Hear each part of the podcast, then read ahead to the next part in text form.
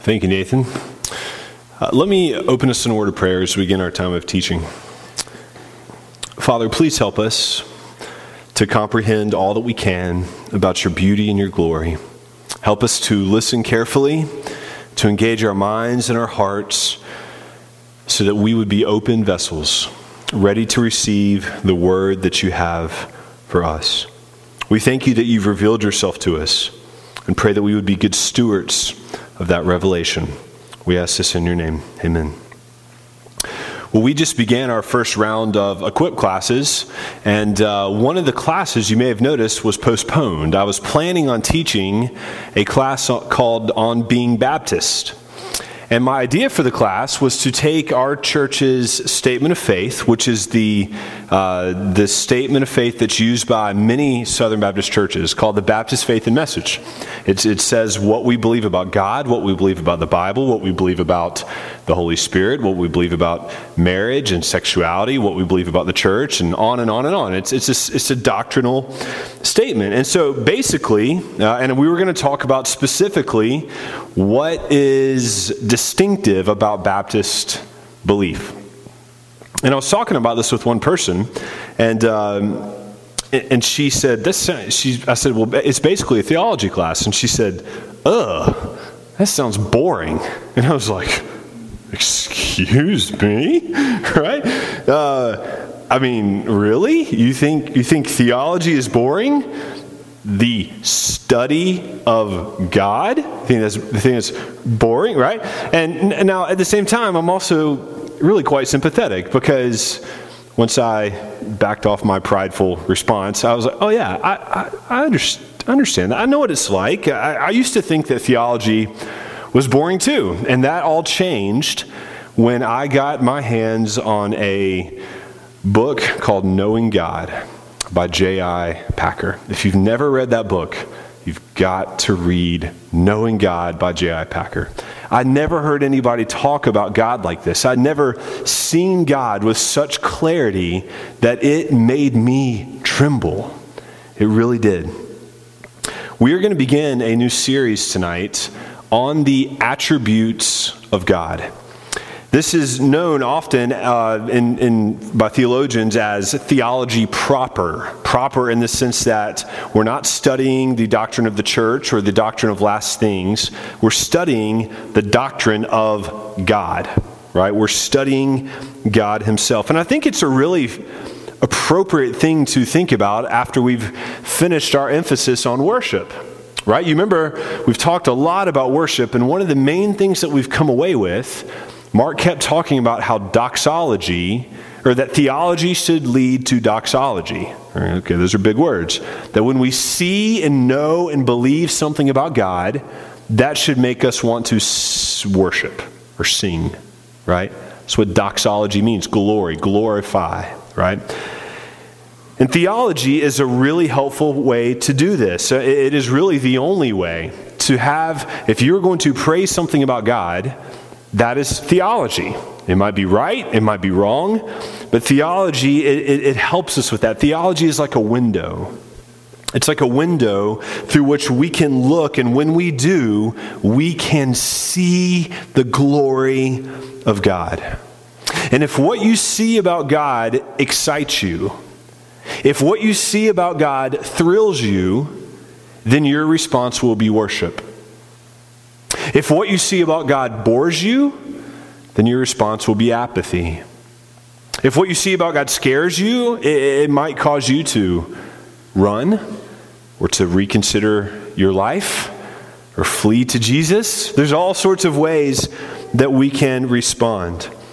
A.W. Tozer, another man who introduced me to big ideas about God, has made this statement, and many people have said it that what comes to mind when you think about God is the most important thing about you. What comes to mind when you think about God is the most important thing about you. Which means that our theology, the things that we believe and think about God, right? So if you were to make a statement, if I was if I was to ask you, what is God like? Your answer would be theology, right? It would be a theological statement. And what we think, what we feel, how we respond, that is, uh, in, in terms of God, is at the very core and the very center of our identity. And I believe that that is true. Tonight, we are going to take up this idea of incomprehensibility. Roman, can you say that with me? Incomprehensibility. I had to practice it today, right? I had to learn how to spell it today. All right, and we, we can look at that word and think, all right, what in the world does that mean? We know what, we see the word comprehend in there, right? And so you would think, okay, well, that means we can know, right? We can understand, we can understand deeply, yet we're told that it's incomprehensible. Well, that, how does that work? I've got two things to tap. I'm tapping the wrong thing. Here's the simple way to say it human beings cannot fully comprehend the essence of God. The word fully would be helpful to have there, but this statement is true. We cannot comprehend the essence of God. You cannot, as a human, as a finite human, fully understand who God is. Let's think about this in terms of the experience of Moses. Would you turn in your Bibles to Exodus 33?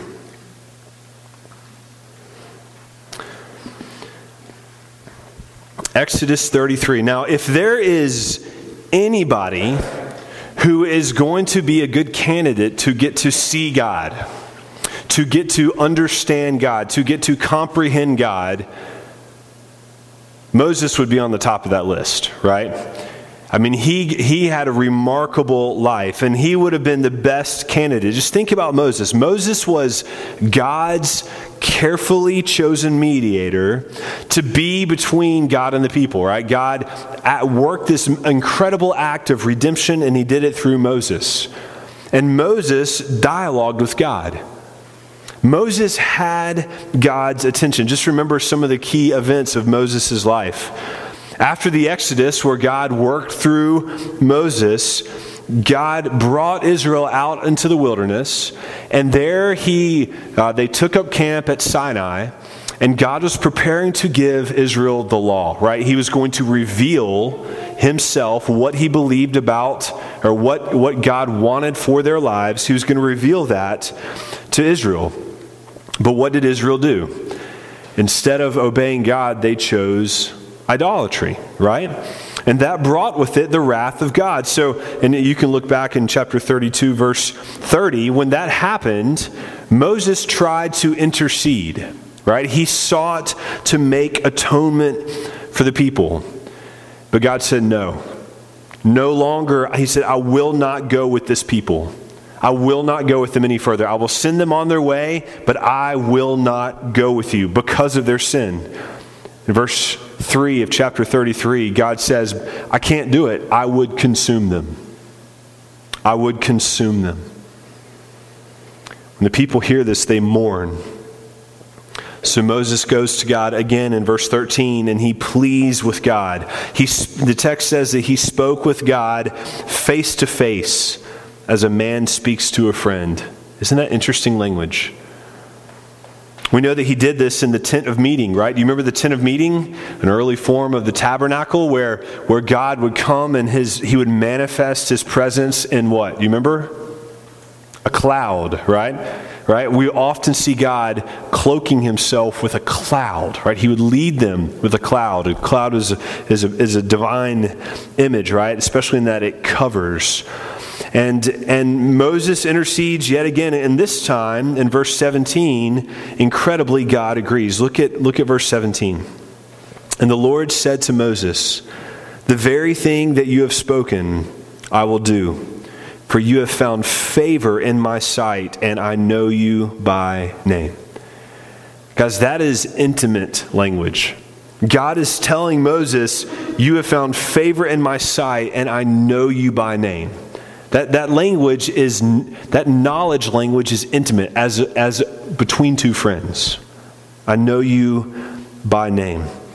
Moses had the most intimate relationship with the Lord. I mean, who, who would have a closer relationship with him? Right? He, he, he talked with him. Yet here's the thing not even Moses was able to experience the very essence of God. If you look down at verse 18, we read this famous phrase Moses said, Please show me your glory. Please show me your glory. It's an incredible thing to ask. Surely Moses didn't really understand what he was asking. God had spoken out of the cloud to Moses, and he called to him out of the cloud. And then we can see his response in 33, verse 20. What does he say? You cannot see my face, for man shall not see me and live. Now we know that God goes on to allow Moses to see something, but here we first, here in verse 20, it's really critical that we see this. You cannot see my face, for no man shall see my face and live. But didn't we just read that Moses spoke to God face to face? Well, what's going on here? No man can see my face and live. And so here we come to our very first introduction to the incomprehensibility of God. God tells Moses it is not possible for a man to see the face of God and live. Now, you might be like me. Most of my life, when I've read this and thought about this text, I think in terms of the physical danger, right? There must be something about the glory of God that is physically dangerous. Right? Isn't that what you think? That, that, his, that his presence is dangerous for me. And I think that is true, but I think that there is more than that. You see, while in this case, incomprehensibility would seem to be more about knowing, right? When you think about comprehending, don't you think about knowing? Perhaps more than seeing. But I would argue that it wasn't simply that Moses could not see God and live. That's not the only problem here. I would argue that Moses could not know the essence of God and live. Do you see the difference? This is not just a physical problem, this is a knowing problem. It's a physical and a knowing problem. He could not know God's very essence and live. But you know the story. God actually agrees to this. Let's read it uh, 19 through 23 since I've skipped around. He says, uh, well, verse 18, Please show me your glory. And God said, I will make all my goodness pass before you, and will proclaim before you my name, the Lord. And I will be gracious to whom I will be gracious, and will show mercy on whom I show mercy. But you cannot see my face, for man shall not see it and live. And the Lord said, Behold, there is a place by me where you shall stand on the rock. And while my glory passes by, I will put you in a cleft of the rock, and I will cover you with my hand until I have passed by. Then I will take my hand away, and you shall see my back, but my face shall not be seen. Now, this is incredible, isn't it? God says, No man can see my glory and live. And then he says, I will let you see some of my glory. But there's some limitations, aren't there? Right? First, God's going to hide him. God has to protect Moses from God. That's interesting. He's got to hide him. And then he's going to permit him to see his back, but he cannot see his face. Now, wait a minute. God doesn't have a body, does he? I know you can't see that, it's part of the illustration. God is spirit. Right? The Bible teaches us that God is spirit. Look at this one text on the screen. The Lord spoke to you out of the midst of the fire. You heard the sound of words, but you saw no form. There was only a voice, right? God does not have a form, He has a voice. Or in John chapter 4, verse 24, God is spirit. And those who worship him must worship in spirit and in truth, right? God is a spirit. Jesus took on a body, but God the Father is spirit. So, what is going on here in Exodus 33 when God tells Moses, You can't see my face, but you can see my back? What in the world is going on? Well, this is what we call anthropomorphic language, right? It is human language. You like fancy words? If you like fancy words, it's a good night for you. My son didn't like it, he left. Um, I don't blame him. Uh, it's. Uh, anthropomorphic language is it's it's how God condescends to use human language, right? He takes on human language to help explain himself to us. So when it says that God stretches out his hand to save, it doesn't mean God has a hand that he's stretching out to save. It means God has powerful salvation skills, right? He's using human language to help us understand. But that brings up another question. Why in this text would God distinguish between his back and his face? Right? If, if, God is taking on human language, if he doesn't have a body, if he exists in spirit, why would he distinguish between the back and the face? What, what do they represent? Well, I think the answer has to do with what is going on when God describes how he would pass by. Did y'all catch that? Look back down uh, at verse 19. He says, I will make all of my what pass by? My goodness. I will make my goodness pass by, and then I'll declare my name to you, the Lord, right? So when, when God passes by, what does he say is going to be passing by? His character. Is his goodness, certainly, but his character. Now think about that. We see, we see his goodness in verse 19, the, the quality of his lordship in, was that 19 or is it 20? Right? And then he goes on to say that he describes himself as the Lord of mercy. He is sovereign over his mercy. He's describing his character. So God, uh, try to track with me, God is taking his character attributes, his qualities, his character, and there is a physical manifestation of them and they're radiant. They're dangerous. They're so glorious that they're dangerous for humans. So, what is God doing when He says, You can see my back, but you can't see my face? Well, I think the point here is that God is saying, Moses, I will let you see a limited portion of my glory. I will let you see me, but not me fully. You can comprehend me some, but not completely. You can, you can know something about me, but you cannot fully understand my essence. He can see God, but not fully. He can know God, but not fully. Why? Because no man can see God and live. Are you, are you tracking with me on this? When God says that no one can see him, I think it is safe to assume that this also means not simply that no one can just see his physical glory, but it also means that no one can fully know God. No one can plumb the depths of his character. I mean, isn't knowing more intimate than seeing anyway? Right? Like, it's one thing for me to say I see my wife, it's another thing to say that I know my wife, right? I think the lesson here is the glory of God is so great, it's deadly. It's beyond us. I want you to think about it like this think of it as like the sun. Humans have landed on the moon. No, Why? It's probably dark.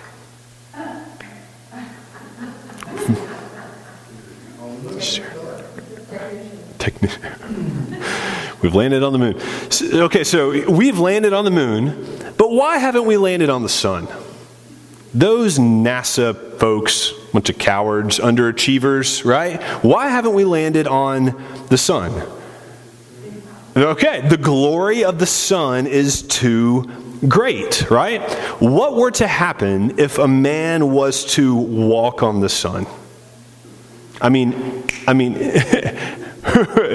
they would not get anywhere close, right? We, we all understand that. Just, just think about this.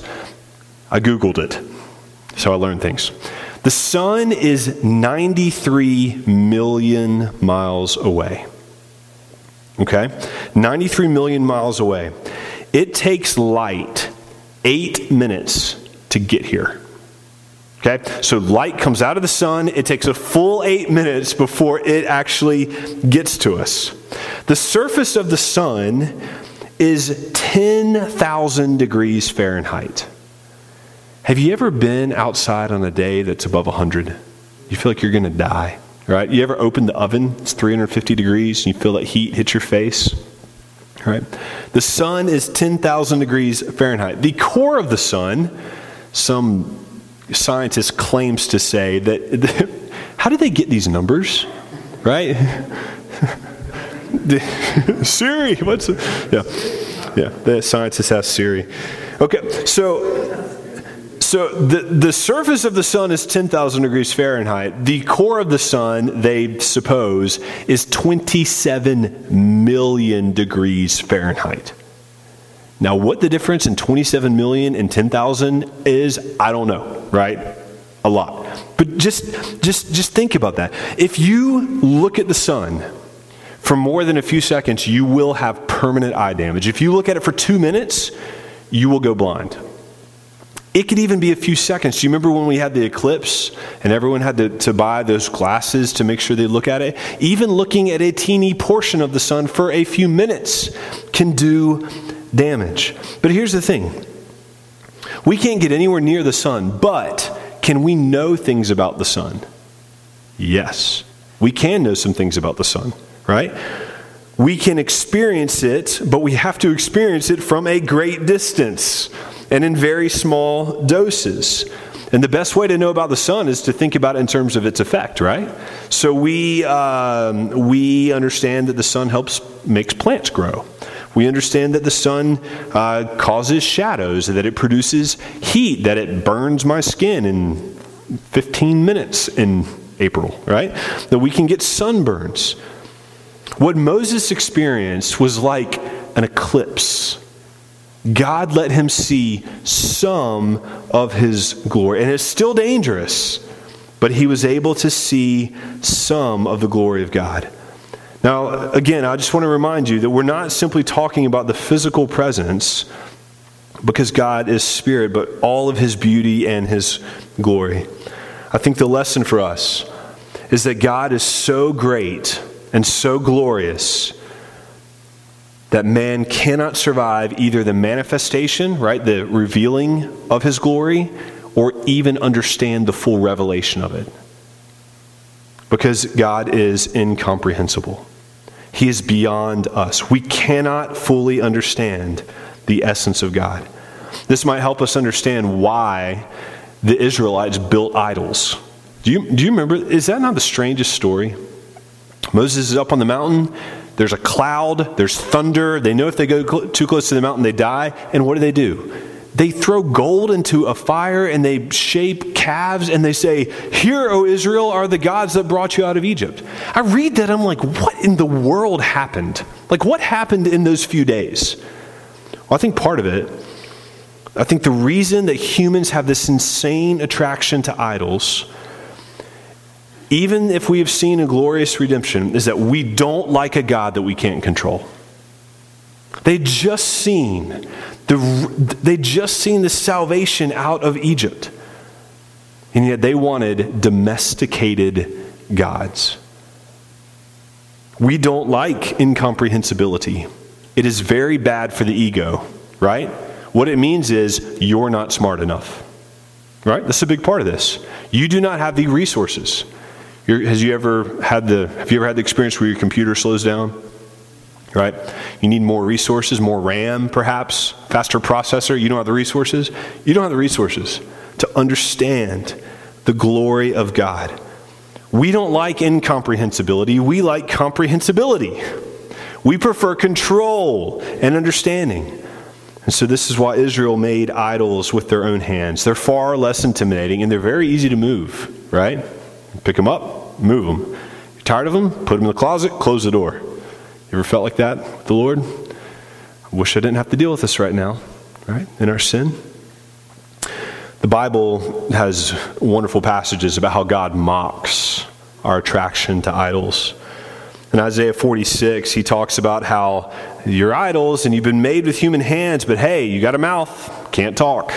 Got hands, can't touch. You got feet, but you can't move, you can't see or hear or speak, and that's why he says, To whom will you liken me? Or who is my equal? says the Holy Lord. Isaiah 46 says, To whom will you liken me and make me equal and compare me that we may be alike? No idol is like God. Do you remember Dagon? Remember when we did that a couple years ago? So much, it's so much fun to read about how uh, the Ark of the Covenant came before the Philistines' God, and what happened the next day. He woke up, t- tipped over. It's a problem with idols; they tip over. So they set him back up, went to bed. What happened the next day? Tipped over again. Whoops! Lost his head. Right? It's the problem with idols. And God, I mean, clearly God is mocking Dagon. See, our God is totally different than an idol. He is not tameable, he is not domesticated, and he is not easily, easily understood by the human mind. He is beyond this. And finite humility, humanity is rightly quite nervous and insecure in his presence. So when we're, when we're talking about this incomprehensibility, really what we're talking about is the infinity of God. This quality of his greatness, it does not have an end or a limit. There's so many texts that we could look at here. Think about how often the word unsearchable is in the Bible. This is one of them. Great is the Lord and greatly to be praised. And his greatness is, let's all say it together, unsearchable. Think about that word for a minute. What does it mean that God's greatness, and we read about other places, his goodness is unsearchable, his understanding is unsearchable, right? What does it mean that his greatness is unsearchable? It means you cannot get to the end. If we were to, uh, if we were to send out explorers to find the end of God's goodness, we could not get there, right? If we were to spend all of eternity and all of humanity was to devote all of our attention to understanding fully the essence of God, we would fail in that enterprise. We cannot get to the end of God's greatness. And if we cannot get to the end of His greatness, we cannot know His essence fully. That word unsearchable means there is no searching, counting, or full examination that can be done, right? Isn't that a credible thing to think about? Now, this is hard to grasp. I know theology stretches us, that's why it makes us uncomfortable. But it's important to try to think about this, and we have to take note of it because this means that no one has ever or will ever know the depths of God's essence or the breadth of his might or the true weight of his glory. If I had time, I'd go all the way through Isaiah 40. God says, Who's held the oceans in his hand? Right? Or weighed out the, the mountains in a balance, put the hills on the. Who's called out all the starry host? Right? Who will you compare me? Who can you compare God? God is infinite, and his ways are infinitely beyond ours. That's why we read, My thoughts are not your thoughts, neither are your ways my ways, declares the Lord. For as high as the heavens are above the earth, so are my ways higher than your ways, and my thoughts higher than my thoughts. How high do you think? Right? If the surface of the sun is 10,000 degrees, the core of the sun is whatever crazy number I said, 27 million, whatever, 27 million. What is the difference in your thought and God's thought? If it was a temperature, what would it be? How hot are you? Right? Compared to God. 10,000 versus 27 million. That's not enough. It's higher. God is further. He is smarter. He is wiser. He is more beautiful. What a glorious thought. Have you, have you, you might be sitting here thinking, what is at stake in a conversation like this? Like, why, what is the big deal about God being incomprehensible? What, what, is, what is so important? Maybe one way to think about it would be, what would be lost if God wasn't like this? That's one way to ask it. Well, there's a lot of answers to that question. I'm just going to highlight one. Let's put it like this If God was not incomprehensible, he would be limited. Okay, if God was not incomprehensible, he would not be infinite. He would be finite and therefore very limited. In other words, this would ruin all the omnis. You know the omnis? Omniscient, omnipotent, omnipresent, right? It would ruin all those. God couldn't have any of those. He would have limits. There would be things he couldn't do. There would be uh, things he could not know, places he couldn't be, places he couldn't go, things he couldn't fix, contingencies he couldn't account for. Right? There could even be someone stronger than him. Well, if that's the case, he's not God.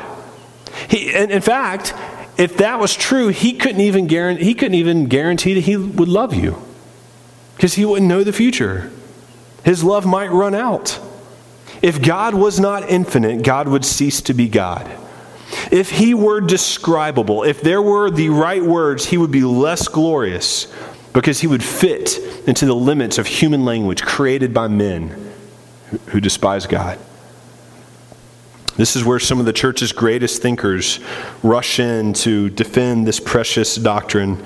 Thomas Aquinas, he said so many incredible things about this. He put it like this You can either read it or listen. You got to think carefully, right? The infinite cannot be contained in the finite. God exists and nothing finite can grasp him infinitely. It's been repeated many times. The infinite cannot be contained in the finite. God's infinite, you're not. Don't be surprised you don't understand. You don't understand that diagnosis? God is infinite, you're finite. You can't understand his ways. He's beyond us. He goes on to say, It is impossible for a created mind to understand God infinitely. It is impossible, therefore, to comprehend God. Now, before we get to some application, I want to reference just two dangers that I think come up in a doctrine like this. One danger is the danger, do I have a slide? Oh, one danger is the danger of agnosticism. Well, I can't know, so what's the point, right? We think that since I can't know everything with certainty, that means I can't know anything with certainty. And if I can't know anything, then I can't know anything. It's all a mystery. What's the point? Some of the world's major thinkers have thought like this. But the Bible doesn't allow this because the Bible declares truth about God, doesn't it? God is incomprehensible, but that does not mean he is unknowable. Did you catch that? He is incomprehensible, but that does not mean that he is unknowable. He is not fully knowable, but he is knowable. Is anyone's head hurting? Right? It's because God is big. He's big. I think the other danger that is far more applicable to us is what I'll just I'll call religious apathy. It's not the mistake of atheists, it's not the mistake of agnostics, it's the mistake of church folk, religious people. For whatever reason, whether it's that God seems too complicated, or the words are too big, or it is boring, or that we're just lazy, or whatever it is, some people, I think, prefer to think, I know God. In other words, I experience Him, but I don't really know about him.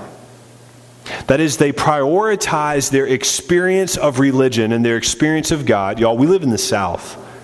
You hear this all the time when you talk to folks. They talk about their relationship with God. They don't know anything about Him according to the Scriptures. They don't know it's true. And they, they interact with Him in a way that is n- not the God of the Bible, prioritizing experience over truth.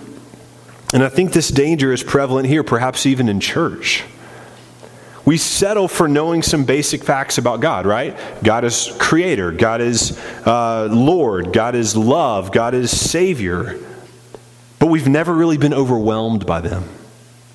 And if you've never stopped long enough to think about this and to be overwhelmed by these qualities, if you've never stopped to ask, to wonder, to consider, to explore, how rich can your relationship with the Lord really be?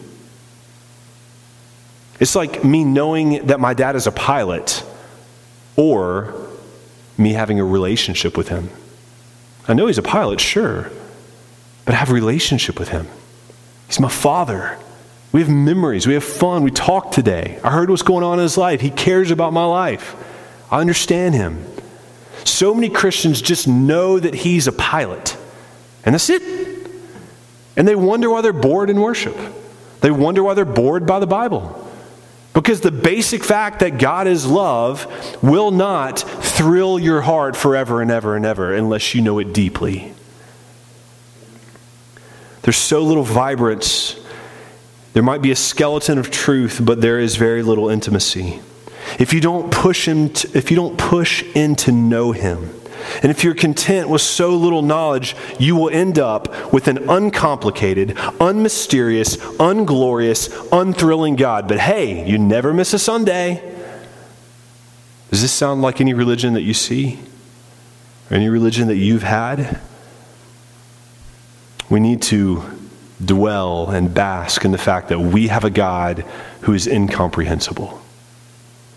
So, what do we do about application? Let, I, I got a couple here. One is we need to stand in awe. If I feel silly even trying to use my words to describe these things. I mean, who who is sufficient for a task like this? oh my goodness, my temperature is the same as yours, right? John Calvin used to, every time he would write, he wrote, he was a prolific writer, and he'd write about God, and he would hit his knees and pray and tremble. Oh, I hope I said it right. All good theology must lead to doxology. We need to stand in awe that we cannot comprehend. The knowledge of God, even the knowledge that He is incomprehensible, is meant to lead you to worship, to think bigger thoughts about God, to sing more loudly, to serve more sacrificially. We need to learn to admire God. And theology helps us do that. Here's a fancy quote Thomas Watson. He said, Learn to admire what you cannot fathom. Isn't that great? Learn to admire where you cannot fathom, for we can do no we can no more search out his infinite perfections than a man upon the top of the highest mountain can take a star in his hand. Isn't that great? It's like, oh, I've almost got that star.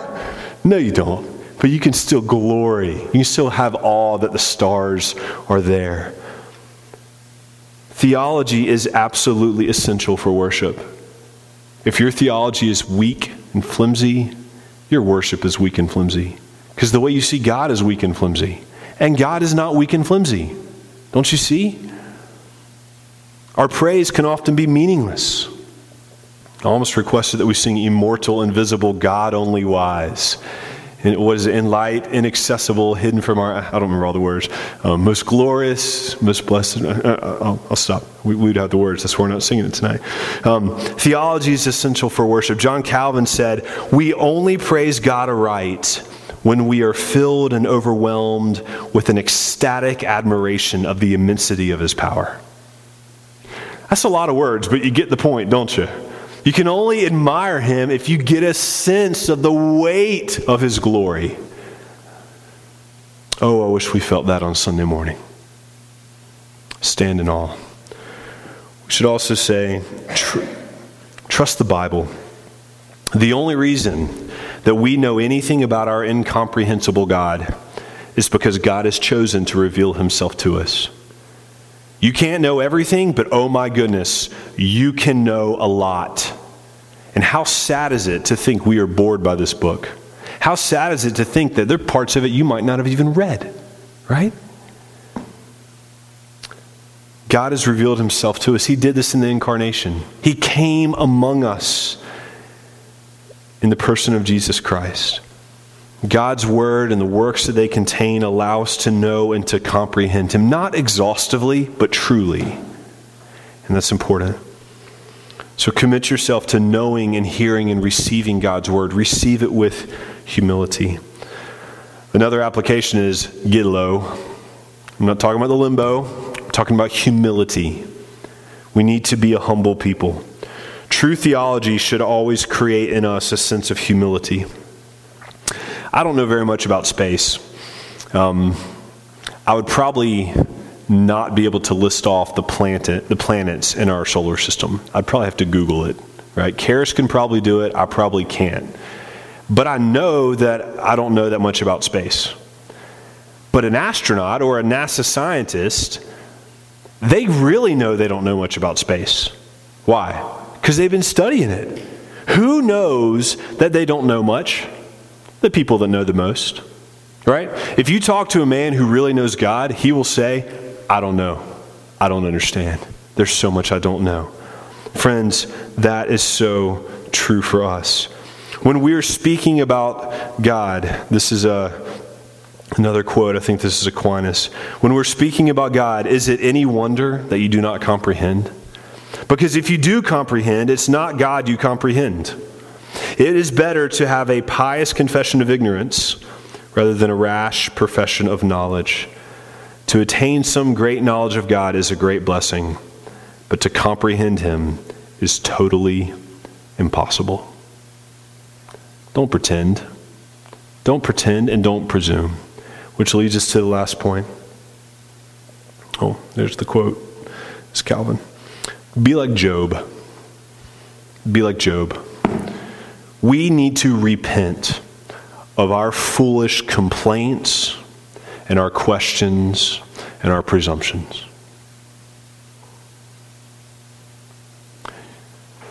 When we question God with an attitude of disrespect, we are presuming that we are smarter than Him.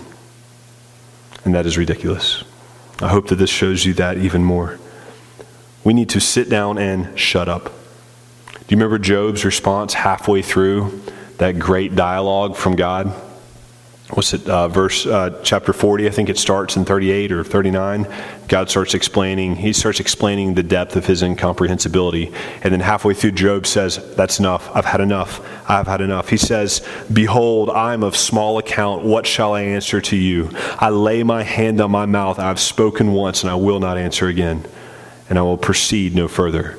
What does god do he kept talking friends we need to be like job we need to stand before the lord trusting Him, trembling, not questioning, but recognizing His ways are infinitely above my ways, and I can trust Him. Friends, I hope that tonight that your heart swells at even the prospect, even if you don't understand it all, that God is bigger and better and more glorious than you can imagine. But He's revealed Himself to us, and for that we can be thankful. Father, we thank you that Jesus Christ is God among us, Emmanuel and that He showed us what you were like, and that He is taking us to be with you. Thrill our hearts with this prospect tonight, we pray. In your name, amen. You're dismissed, church. Go in peace.